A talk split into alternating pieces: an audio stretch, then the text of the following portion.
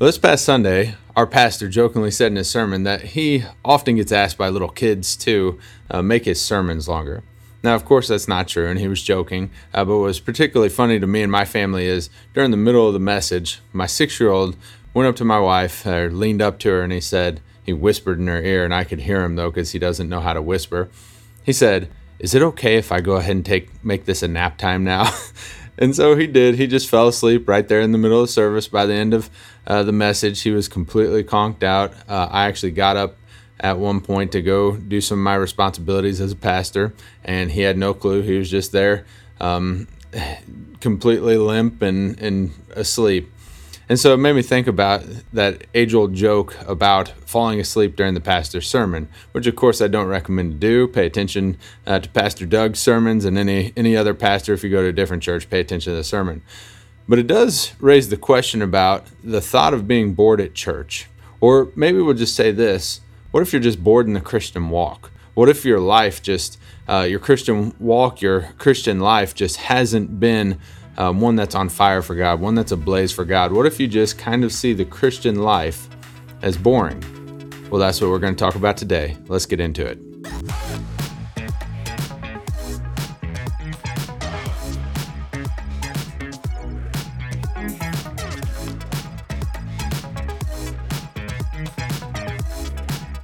Welcome to Faith in Real Life, where we talk about truths of the scripture that are relevant to your life and faith. My name is Obi. I'm the pastor to single adults and men here at First Baptist O'Fallon, and I am all alone today, and I actually mean all alone. I don't have Bryson with me today. We're actually supposed to have two guests on today, and then my production guy, my assistant, uh, Jacob, is actually quarantined. So when I say I'm alone, I mean we got no one behind the scenes. It's just me. Um, so this will be an interesting one for you. Um, Jacob's fine. He had a member of his family that had COVID, and so uh, they're quarantining, and that person's doing pretty well too. So they're quarantining for safety. And so we're breaking this up because uh, we have some guests playing, and we want to make sure we have uh, our tech guy back before we try to do uh, four four people on at once. And we like to make his life hard, not ours. But I'm excited to talk to you about um, this passage today. So I'm going to be in 2 Samuel chapter 23. And this is one of the coolest passages of scripture uh, that there is, in my opinion. It's just one of the coolest stories, one of the most interesting stories, uh, one of the greatest testimonies. And I want to talk about what to do if you're bored at church or bored in your Christian walk, whatever you want to say. If maybe the Christian life's just not quite doing it for you, uh, what to do about it? What does Scripture say to do about it? What What are some ways to kind of maybe set your Christian walk on fire? And I'm going to kind of submit to you that maybe um, if that's how you feel sometimes, then it's a perspective change. We'll we'll get in, into that in a second. Um, this passage though is uh, pretty special to me. This was uh, my dad actually, who is a pastor. He he preached this message at uh, my best friend's funeral. My best friend was a, a Navy SEAL and uh, grew up with him, knew him since I was two. And uh, when he was 26 years old, he uh, went overseas and um, was killed in action. And so this was preached at my best friend's funeral. And it, it was specifically relevant because this is a passage that is essentially King David's special forces. And so um, it, was just always a really cool thing to me. So in uh, 2 Samuel chapter 23, if you were to look at verse 1, it says, These uh, these are the last words of David. So, kind of declaration of the at the end of his life.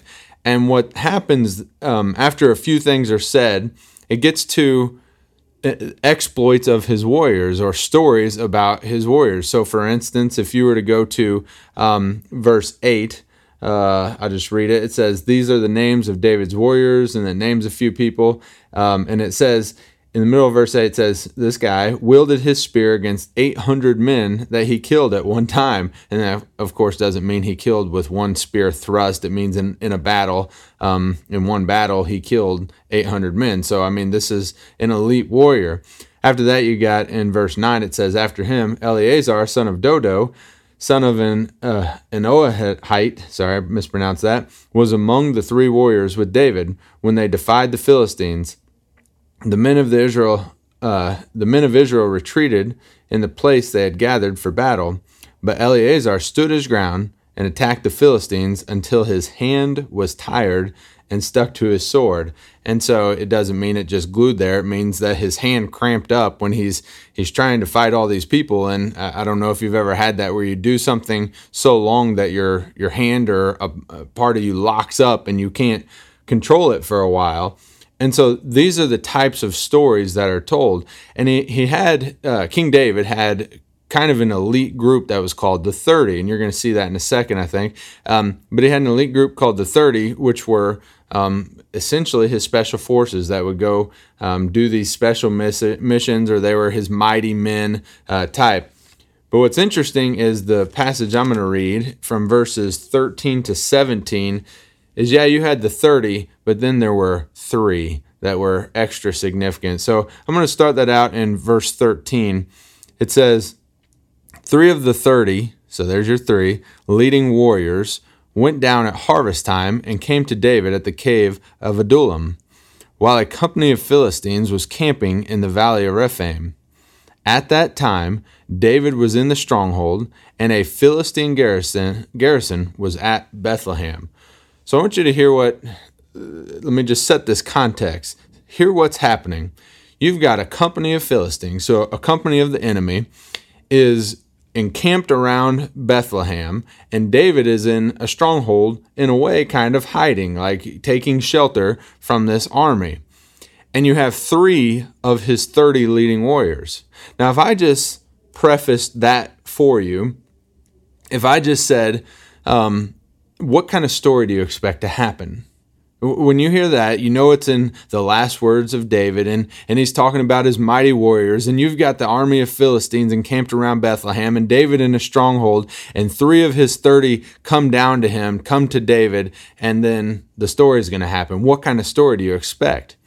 And the truth is, if you hear that kind of thing, you're going to say, Well, I expect a really action packed story, some heroic feat. And you're going to, in a way, get that, but you're going to see that it's not quite what you think. Um, but that's what we'd expect. We'd expect excitement and all this. And I just want to start off the story this way because I want us to remember that sometimes we expect that from the Christian life. That we just think every day is going to either be a revival or um, a spiritual blessing, or hey, I wouldn't mind some physical blessing. Give, give me some abundance in this life, God. And, and we think that life maybe uh, will always be that way. And so when the mundane, uh, mundane life maybe takes over, we wonder is this Christianity all that's cracked up to be? Is this Christianity really what's for me? Is it real? Is it just boring? Um, really, do I just pray and read my Bible and, and that kind of thing? Is that really what Christianity is about? And so we're going to see, um, I think, something that'll kind of shift our perspective. And again, we're talking about what to do if you're bored at church, but I really mean what if you're what to do if you're bored with the Christian walk. So we have this: the thir- uh, three of the thirty are coming down to visit David while he's in this encampment, and um, and the Philistines are in garrison around Bethlehem. So they're they're surrounding Bethlehem, and and David's in his stronghold. So then you pick it up in verse 15, and it says, David was extremely thirsty and said, If only someone would bring me water to drink from the well at the city gate of Bethlehem.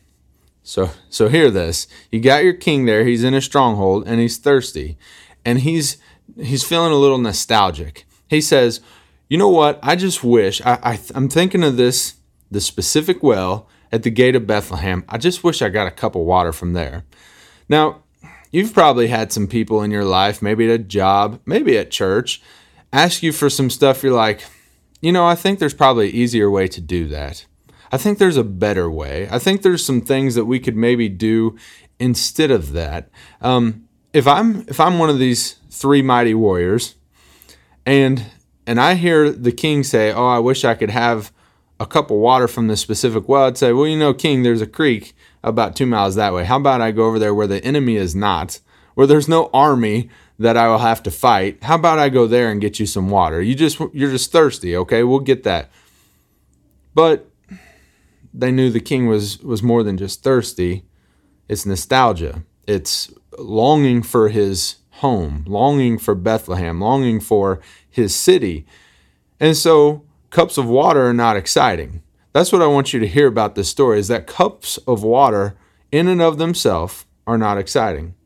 But if your king wants a cup of water, a faithful servant gets one. So I wonder what are the cups of water in your life before we even see what happens with this, as we start to think about boredom, as we start to think about little things. A cup of water is a little thing until the king wants it. If we start to think about the different things in your life that maybe you're tired of doing, maybe you get bored of doing, maybe you don't get the recognition that you deserve, and you know what? You probably do deserve recognition, but take your recognition from God. When we start to think of all those different tasks, all those different um, things that we may not like to do, including, yeah, reading God's word, including prayer. Now, maybe you love one of those, but I think a lot of Christians don't. I think there's a lot of people who leave their Bible untouched because maybe it's intimidating, but also because they dive into it and they they may get a little bored. Cups of water are not exciting. But if your king wants a cup of water, a faithful servant gets one. So I want to look at this next verse. And I'm just going to look at the first part. So that was verse 15. So just remind you what happened. So three of the 30 come down to David. He's in a stronghold. And then the Phil, uh, Philistines are encamped around Bethlehem while David's in this stronghold. And David gets extremely thirsty, thirsty and says, I wish I could have a cup of water from this specific place. So verse 16 says this So three of the warriors broke through the Philistine camp and drew water from the well at the gate of Bethlehem. They brought it back to David. All right, and I'm just going to pause there. I'll read the rest in a second. Here, what happened. The three warriors go and they fight through the Philistines. They say, okay, you want a cup of water. You want a cup of water, and not just any cup. I could go over to this river or this creek and I get you a cup of water, but you want it from that well. Okay.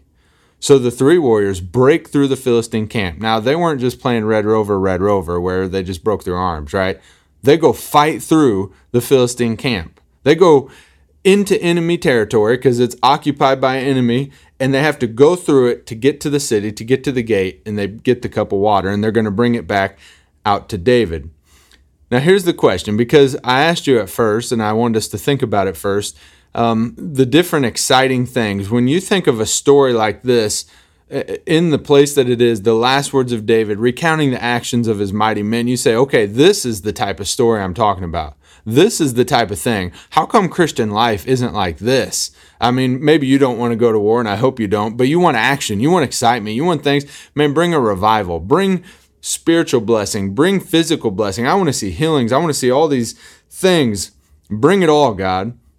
But I want you to think about verse 16 again. What'd they go do? Did they go retake Bethlehem in this story? I mean, this is recounting the last words of David, what his mighty men did. It didn't say, oh, remember that time we retook the kingdom. Oh, remember that time where we beat back people who were trying to overtake our kingdom. No, this story is a cup of water. So the question I have is was the dro- job extraordinary? Was the job interesting? No. The job was a cup of water. The job was not extraordinary, but their effort was. As you start to think about the things you do for God, and if you get bored at church, if you get bored in the Christian walk, how extraordinary is your effort? Let me tell you, this was exciting, but the job wasn't. The job was a cup of water. The job was not something that was going to just shatter the world. Even if they're successful in this mission, okay, the king may not be thirsty anymore. And we could have done it a different way too. But the king wanted a cup of water. And it, while it may seem silly to any of us, we said, hey, king, let's go get it from somewhere where there's not an enemy. He says, no, I want this. And they say, okay, we're faithful servants. We're going to go get it. We will fight through the enemy line. I will take them on and I'll get you a cup of water. That's what happened. That was extraordinary effort. The job was not extraordinary, the effort was. So look what's ha- what happens next. I'll read verse 16 again. It says, So three of the warriors broke through the Philistine camp and drew water from the well at the gate of Bethlehem. They brought it back to David, but he refused to drink it. Instead, he poured it out to the Lord. Verse 17 says, David said, Lord, I would never do such a thing is this not the blood of men who risked their lives? So he refused to drink it. Such were the exploits of the three warriors. So it finishes there saying, This is the type of thing that they always did for David. This was the kind of loyalty that they had. This was the kind of effort extraordinary effort, extraordinary feats, even to the mundane thing of getting a cup of water. But listen what David did. He refused to drink it. Instead, he pours it out like an offering to God.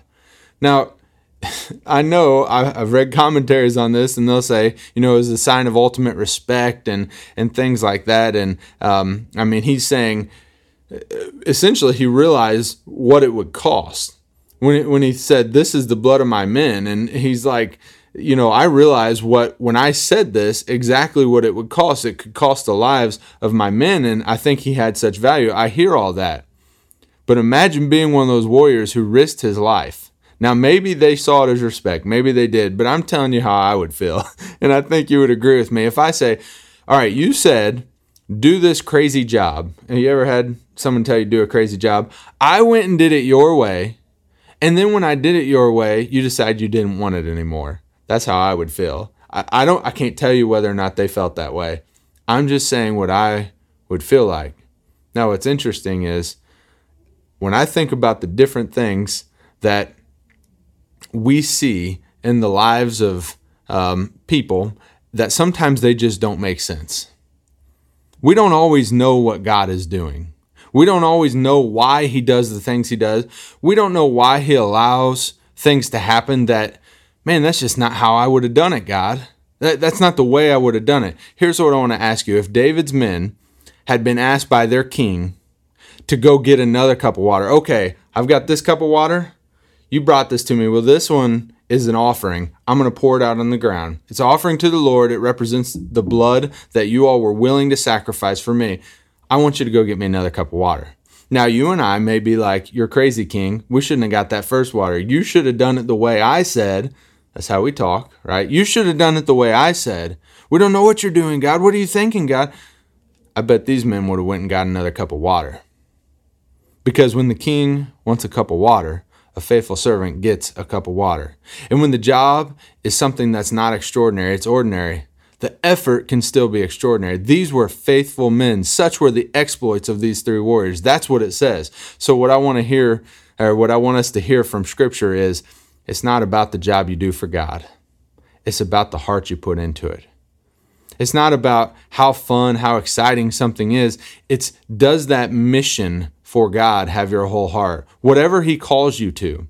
Maybe you are working in childcare and you maybe you feel underappreciated. I think our kids' life does a great job of making their people feel appreciated. But maybe maybe that's you. Maybe you're in uh, worship, maybe adult ministry, and and uh, and you just are like, ah, I don't I don't know if I'm making a difference. I don't know if I'm making an impact. Maybe you're not connected at all, and and you haven't been serving God. I don't know what it is, but I'm saying this if God lays something on your heart, you're not doing it for adult ministry, worship, Pastor Doug, kids' life, student ministry, any of the ministries here. You're not doing it for them. If you go to a different church and you're watching this, whatever you do, hopefully you're serving. But if you're serving, you're not doing it for anyone there. You're doing it for God. I don't know what the job is. Maybe it's boring maybe it is exciting. You know, I, I imagine if I were watching um, elementary students, that could be uh, kind of exciting. I know for my six year old, there is never a dull moment. But what I'm saying is this whatever the job is, it's not about the job, it's about doing it for your king. These men would risk life for the most mundane thing for their king. But we serve the King of Kings. We serve the Lord of Lords. The question I have for you is what will you do for your king? We think about being bored in the Christian walk, when we think about being bored in the Christian life, I just want you to hear the heart of these men that would do the ordinary with extraordinary effort. They would do anything for their earthly king.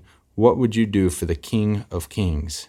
If we are bored in the Christian walk, if we are bored in the Christian life, if we're bored at church, then I'm going to say, just give extraordinary effort for the things God calls you to.